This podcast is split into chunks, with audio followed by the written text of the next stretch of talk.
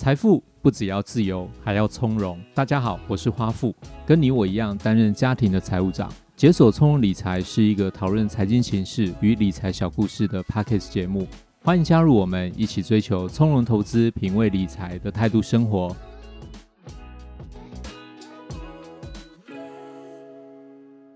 大家好，我是花富，欢迎收听解锁从容理财。呃，我们今天呢，想要利用一些时间跟大家讨论一下二零二二年，也就是今年相当明确的一个全球财经趋势，其实也是最重要的一个财经趋势啦。目前已经可以看得到，就是美国联准会已经在台湾的时间三月十七号的凌晨，大家不知道有没有印象，他宣布了确定升息一码的动作。那这个动作呢，也是成为近年来美国他从呃金融风暴之后一路的降息。转为利率持平的一个政策，然后现在又转为调升利息的一个关键时间点。大家可能或多或少在新闻媒体上都有听过，美国说要升息，美国联准会说要缩减购债，这些财经名词大家可能都有听说过。这些东西呢，虽然都是中文，可是投资朋友或许真的很难了解，或者是说。很难有直接的感受，觉得说它跟我有什么关系，对不对？美国离我们这么远，跟我们台湾有什么关系？它升息又有什么关系？那有些财经新闻常常会提到一件事情，叫做“二零二二升息的趋势确立”。那更直白的一点讲，如果它就算确立了，那跟我们投资人来讲，到底有什么关系？到底有什么影响？我想很多数的人呢，可能都一开始会有这样的想法跟反应。那到底有没有关系？我们今天等一下就会请教一下 CSI 的持照分析师鼠哥，那请他用这个法人或者是财务分析的角度来替我们解说一下，到底有没有关系？那如果有关系的话，它存在的影响何在？另外就是升息的趋势之下，投资朋友最关心的一定是，那我能不能再投资？那我在升息的趋势下，我该怎么样做投资？我要有怎么样的想法跟准备？我们一并也会请鼠哥来替我们做一下说明跟解说。那在此之前呢，我想先补充一件事情。我想大家应该都有听过“钱四脚，人两脚”这句话啦，哈，就是前四只脚，人两只脚的这句话。我想很多投资朋友在过去没有碰过金融风暴的时候呢，其实很难体会跟了解。那等到真正去碰到了一个猛暴性下跌的时候，你才会发现这个资金潮来的时候跟退潮的时候是有这么的快速。意思就是说，你人手速度再快，你也快不过市场资金流动的速度。所以要很确定的一件事情，或者是更精准的一点说，国际上的资金是会流动的。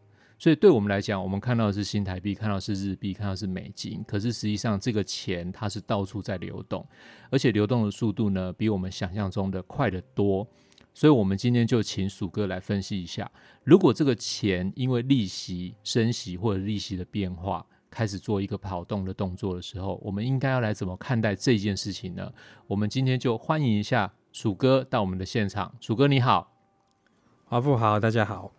大家或许还有印象呢，就是二零二一年十一月那个美国美国联准会的主席鲍威尔老鲍啊，他在他们国会的听证会的时候，他就有讲出一句话啊，这句话非常的重要。我为什么要提这件事？他说通膨恐怕不是暂时性的。那其他这句话其实就有点像是敲响那个钟啊，就是大家要长期面对的这个准备，而且他也宣布说要开始启动所谓的缩减购债。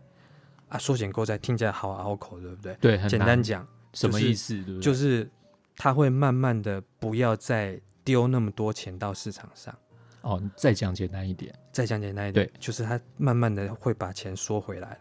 好，所以从市场上之前扑出去了这么多钱，他现在的动作，简单来讲就是说这个开关开启了，对，他开始要收回来。对，那不管是升息或者是缩减购债。名义上都是专有名词，但是实际上背后的意义就是它从市场上开始把资金回收了，对不对？对，我觉得大家可以就是花富讲这个理解。那我稍微再简单的解释一下说，缩减购债一直到缩表，其实是两个不同的概念啊，大家只要知道就好。缩减购债其实简单讲的意思就是说，我本来每个月还会一直丢钱到市场，就当市场资金非常充沛，可以到处跑。到处去买股票啊，甚至买债券啊，买黄金啊，买原物料都可以。可现在是我现在丢的钱会越丢越少，那代表我还在丢。可是市场上的钱是累加的，所以它还在增加，只是它增加速度变少。那到了一个转折点之后，它甚至会反过来把所谓的缩表，就是我甚至进一步把钱从市场开始往回抽。那我这时候我整个一个水库里面的水就开始减少。现在的阶段应该只是说我注到水库的水没有像之前那么的大，可是我水库的水还是非常的多。嗯，可是到真正市场钱会开始变少的时候，就水库水开始会放出来的时候，那就是缩呃所谓的缩表，缩减资产负债表。对，简单讲是它接下来的进程就是会一直在往前进，进到从缩减购债到缩表。好，啊，你只要记得就是说。钱会开始不会像以前那么的多，甚至游资会从市场上被抽回去。简单讲是这样子，主要是因为他有讲到说，就是鲍威尔说通膨非暂时性的。那接着在之后一个月之后，他就宣布说他要加速缩减过购债。那其实这个东西就大家担心的不是缩减购债本身，是接下来进一步的那个缩表。但是他这样的说法让当时那个美国道琼的指数就从三万五那时候的高档。然后就开始突然就一下就修正一千多点，当之后还持续修正一段时间。大家知道说，美国这种大国就像一只大象一样，你这么大的一个政策的一个转弯啊，其实就像大象说，你跑到一半要转弯，你要先减速，不能说一下转弯就转弯，否则如果一个大象万一不小心太重了跌倒的话，其实这个东西对整个世界的经经济影响是很大的。那这么说，大家可能还没有。很大感觉，但是我可以举个历史的那个状况来看，就是美国在二零一四年十月的时候，那时候他也曾经有一次，那一次他也宣布说要结束购债。嗯，上一次有有印象，对对，那其实结束购债，就我们刚刚有提到那个观念，其实简单讲，缩减购债，然后一直到缩表，那其实就是让市场的资金变少。那其实除了这样政策手段之外，还有另外政策手段，就是所谓的升息。所以，他二零一四年的讲完之后，他在二零就是一五之后到一八年那一段时间的话，他的整个就开始有做那个升息的一个趋势一个动作啊。那其实现在那个状况，其实跟当时的时空背景，其实看起来好像是有点像，因为鲍尔他已经确定就是说，二零二二年就是一个升息年，而实际上三月的时候也已经升了嘛。那这个东西跟大家预期的一样是对。今年全年看起来的话，市场普遍的共识的话，大概是会有七次升息。对，等于是接下来他们几乎每一次 Fed 只要开会，有可能就要再升再升。对，可能就说升一码，升一码，升一码，甚至有可能是单次，也有可能如果幅度大，也有可能升到两码。因为现在其实不只是。整个通膨问题，其实因为还有一些地缘政治啊，地缘政治简单讲就是最常出现就是战争。那这这一阵子，这个乌克兰跟俄罗斯这个战争这个东西，让很多原物料其价格的波动也非常的大。对市场究竟实际上的影响，就是花富问到问题。刚刚讲完这个背景之后，大家就可以知道说，我们可以看到啊，不知道投资人有没有发现一件事，升息从开始讲，然后到实际上付诸实现这段时间，其实冲击特别大，其实就是股票市场。尤其是科技的类股，我们大家可以看到说，其实你有在注意美国股市的话，所谓的那些尖牙股，不管是 Amazon、Facebook，或是像一些呃晶片相关的一些股票，辉达、AMD 这些，就是非常大的举世知名的那个大股票。那甚至是台湾一些高高科技族群，IC 设计这些高价股，其他的修正幅度都非常的大。有一些股票，它修正的幅度从高低点几个月下来，甚至缩缩减了大概三分之一的市值。对，就是一百块跌到剩六十几块。嗯，其实那幅度非常的大。投资人，你想想，如果你一百万的钱的话，你一下子两三个月时间掉了三十几万了，三十几万就是一般上班族薪水至少半年薪水了。嗯，其那幅度其实受伤是。非常非常的大的，如果是你是在做这种波段操作、主动式操作的话，你这段时间可能会觉得比较辛苦一点。那从这个股票状况，我们可以看到说，整个美国这个政策一个大的转弯，其实是大象已经转弯的。那加上疫情，然后地缘政治这些因素的话，我们投资朋友可能要特别小心，说这个大象转弯啊的时候啊，小心不要被它撞到 啊。对。然后撞到被压到的话，其实后果是很严重的。了解，所以我们已经看得到，就是股票市场已经开始有做一些高本益比的个股在做股价的修正嘛。对，而且非常的大。是。那我另外想问，就是说，刚刚鼠哥有提到，如果说今年会很确定会有这么多次的升息，那如果每一次升息又是零点二五，往上一直加的话，算一下时间哦，这个趋势可能会长达一年到一年半。那我就想问一下说，说那接下来的话，这一段时间还会发生怎么样的一个变化状况？其实我讲个很实际的例子，就是很多人你在银行会有存款，或者说很多人你家有房子，房贷，你可能还在付房贷嘛？对，对不对？其实升息这个东西跟我们一般有什么相关？其实你就把它想成说，利息就是你的资金成本。那你升息之后，等于是说资金会变得比较有价值。你可能本来一块一块钱，你可能升一趴利息，跟升两趴利息，它的意义是不一样。升息一般来讲，最简单就是你对于存款族，就是你有存款的人，其实是有利的。那对房贷族是不利的。然后举例来说好了，如果未来一段时间呢、啊，我们的利息是提高了四码。一码就零点二五趴，对，那四码就是一趴嘛，对，我只要讲一趴就好了。我们现在一年期的定存大概是零点八，当然因为我们国内央行就是这一次出乎外界预料，就是它也跟着马上啦，对，没有马上跟着升息，所以有些银行他们的定存可能已经在一趴左右，当有些还是目前还是零点八左右，大概就是这样的水准。那你想象一下，如果说过了一段时间一两年之后，它的利息是升到一点八趴。那你想想看，你你对于存款人来讲，你存一百万好了，你摆一年零点八趴是八千块嘛？那如果说你一两年后，你现在利息是一点八趴的话，你一百万的存款一年变一万八千块，你等于一年下来足足就平白无故多赚了一万块。是，所以这很好理解嘛，就是对你存款族是有利，但为什么对房贷族比较不好过？因为你房贷利率，你想想现在的利率很低嘛，那我们不要讲那种最低，或者说。头几年优惠，我们用平均利率水准啊，我们用一点五趴来设算好了。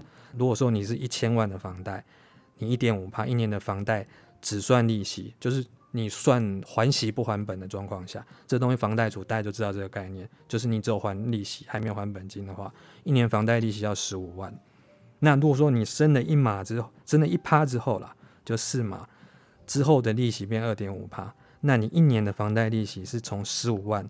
提高到二十五万，足足多了十万块，你不要开玩笑好不好？对啊，那是你上班族两三个月的薪水。哎、欸，我觉得这个这个不知道有没有大家有没有仔细去算过？就是嗯，利率的东西其实是要用一个复利的概念去算，而不是说我借一次，像像我跟鼠哥，如果我们有借钱的话，我们就是会用单利的方式去算嘛，对不对？本来我是很希望用高利贷啦。但是基于我们的交情，哦、是，请你不要违法，民法最高也只能收到二十趴。啊，是是是。好，我我的意思是说，像鼠哥刚刚举这个例子，就是说，其实他利息只跳了一一个 percent，对不对？只跳了一个百分点。对。可是反映在绝对金额上面是这么大的差异哦。对，你房贷金额越高，你你可能你的痛苦指数就会变越高了。绝对金额绝对变很大嘛。对，是是。对，所以这个东西是因为。大部分的，因为你房贷，因为房子价值高，那如果说，尤其是你比较年轻的族群的话，如果你买房子时间不久，而且现在很多人都是用不止二十年嘛，有些年轻人可能他们挂的是三十年的房贷，甚至更久，对，现在都有做到四十年了。对对对，如果说你你是年轻的，你的条件也符合，然后你房子也比较新的话，你甚至有可能是贷到最高是可能到四十年。那问题是，如果说未来利率环境是跟现在我们过去这五六年、七八年，大家都觉得好像都是低率的环境，可问题是我们不知道接下来的世界是什么样子。那问题是我们看着以最近的这种可能性来看，你看美国那个状况，为了要压抑通膨，跟一些地缘政治各种因素，台湾这么意外的跟着这个升息，也有点跌破大家的眼镜的话，所以利息这件事情对大家其实对我们的生活影响到。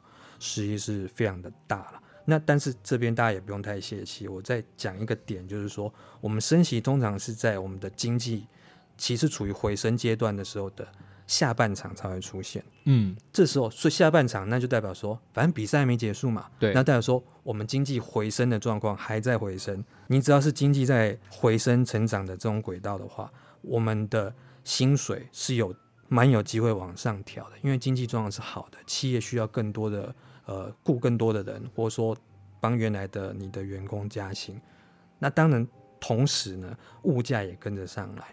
那有一个东西叫痛苦指数，痛苦指数指的就是失业率跟物价，失业率越高，然后物价越高，就会让你很痛苦嘛。那现在的状况是因为经济状况还不错，所以失业率状况其实是维持稳定，或是或是不会提高嘛。那大家薪水也会加薪，所以这边是好。但是物价指数往上，那对大家来说，我买东西我的购买力变差，所以变成说这个状况是呈现一好一坏，就是失业率不会提高，甚至是下降，但是物价是上升。那这时候为了舒缓物价上涨压力，稍微减轻民众的这种痛苦指数，所以通常央行会祭出一个手段，比如说像缩表、升息这种政策。那那这种状况出来，就是呈现一种一好一坏的手手段。那因为有一好一坏在做一个拉扯。好的就是经济还在往上，坏的是升息，代表通膨压力越来越大。那这个东西可能会影响到市场说忽好忽坏的这种预期在波动，所以整个市场波动其实是会加大，它未必是坏事。如果投资人你能了解这个点的话，也许你可以从从中找到一些不错的一些投资的机会跟投资的策略。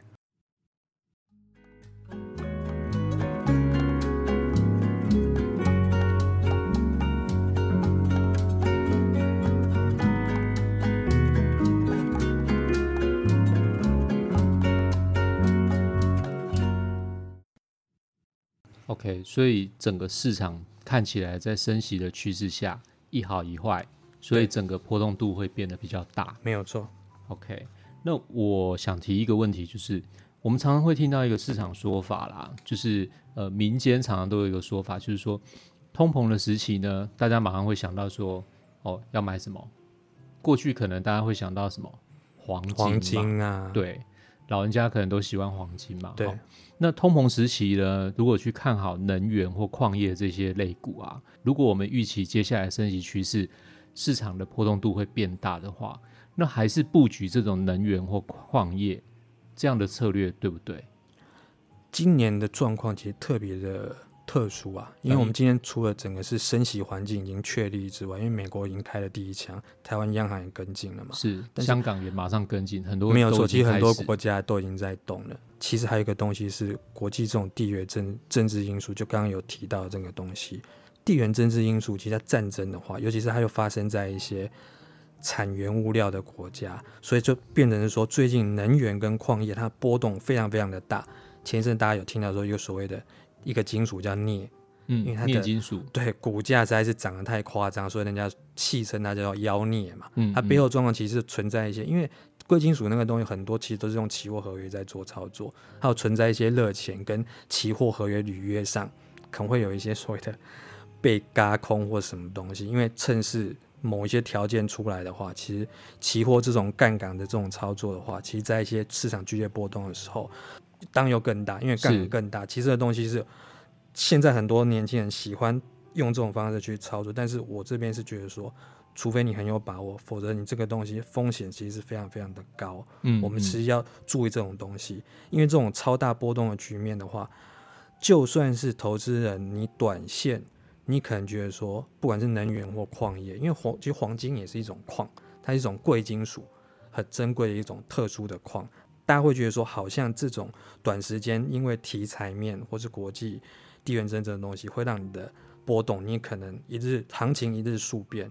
如果说你刚好又是趁势这样子，看起来好像有很大的这种报酬，问题是说，它如果反转的话，其他的跌势也会非常非常的快。那这种市场这种大波动这种状况之下，其实你不能只有用单一的面向去思考说，那我就去投货。能源或是矿业，因为也许你短线会搭上热潮，但是你实际上是你抓不到高低点，你不会说我今天买明天卖嘛？因为很多人投资人会去抢题材，就是会觉得说，诶，我觉得涨，我可能跟上热潮继续涨。问题是谁有几个人可以精准的预测到高低点？其实很难的事情啊。大家的有可能是很多主动型投资人，你是做波段的，问题是做波段还是回到那件事？那你怎么预测高低点？这种东西实际上是我可以举一个很直白的实际的案例跟大家讲。如果大家觉得说你现在这种环境，我比照以前的观念，那我就去，比如说我去买黄金好了。那我们来比较一下说，因为刚刚有提到说前几年也有一波是美国升息的状况，大家可能会觉得说，那我那时候升息嘛，我要抗通膨，那我也去买黄金。对不对？我来举这个例子，是我们从 Fed 的官网，就是 FOMC，他们在二零一五年底的时候，十二月十六号，它是从零八年、零九年金融海啸之后，一直到二零一五年才开始第一次的升息。它等于是二五二零一五年底开始升息，然后之后二零一六年升一码，二零一七年升三码，然后一直到二零一八年升了四码才停止。它等于就是一路上升了这么多次哦，从一五年底到一八年。那我们方便计算的话，因为它二零一五年底才升，对，正式进入一个升息的循环，等于说一六一七一直到一八。升到顶，然后就停滞，对不对？那我们来抓二零一六到二零一八年这段时间，我们可能升息确立，就有点像现在的状况嘛。是美国宣布升息，而且会升息确立的嘛，而且会好几次这样。对，哎，确定会好几码嘛，对，对不对？是不是跟那时候二零一六到二零一八那时候很像？那如果说你那一段时间，你回到我们历史，回到那个时候去看的话，黄金价格那时候是从一零六一美元一直涨到一二八二美元，就是从。二零一六年一直到二零一八年底这三年时间，涨幅二十点八三 percent，大概二十一趴左右，还可以啦。就三年下来涨了二十趴，的确它有还算不错，对，算是有正相关嘛。因为升息环境，所以我黄金从一零六一涨到一二八二。那大家可能会觉得说，哎，我们这阵子股市不是波动很大，尤其高科技股跌得很惨。那 S M P 五百道琼其实全球的股市都有受到影响。都在修正嘛？那若在这升息期间，当时那个状况呢？二零一六到二零一八呢？我们举一个全球最古老的，然后最有代表性的指数，叫道琼指数。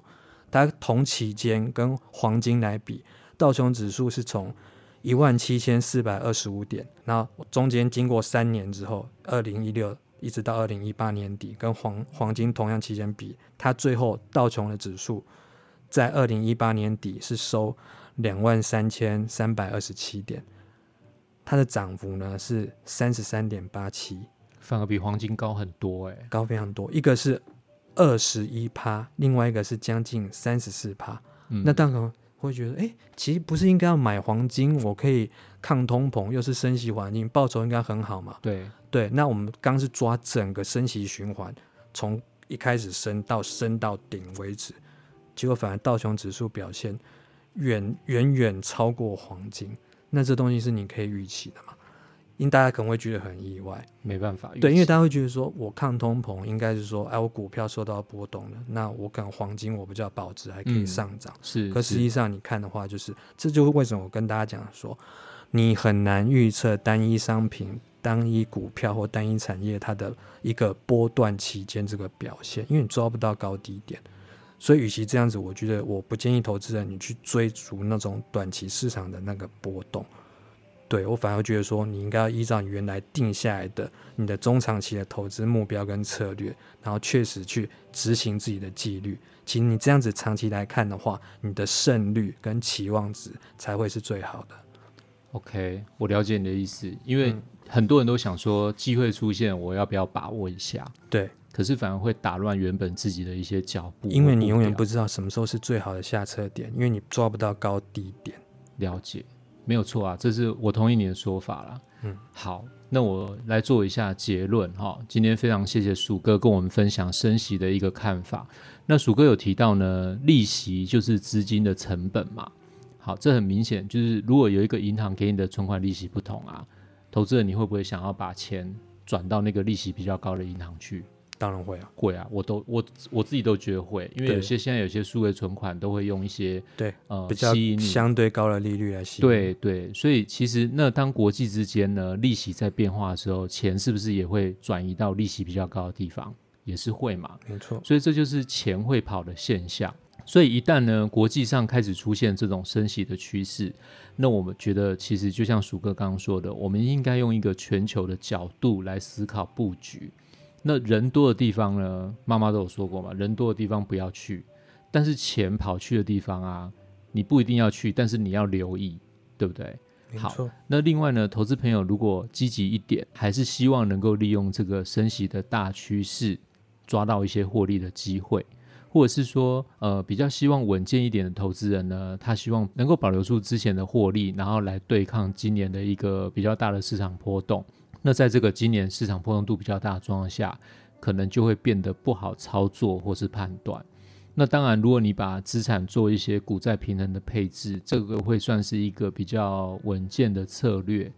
可是你有没有发现一件事情？就是虽然做了股债平衡，可是你还是要去调节跟配置比例。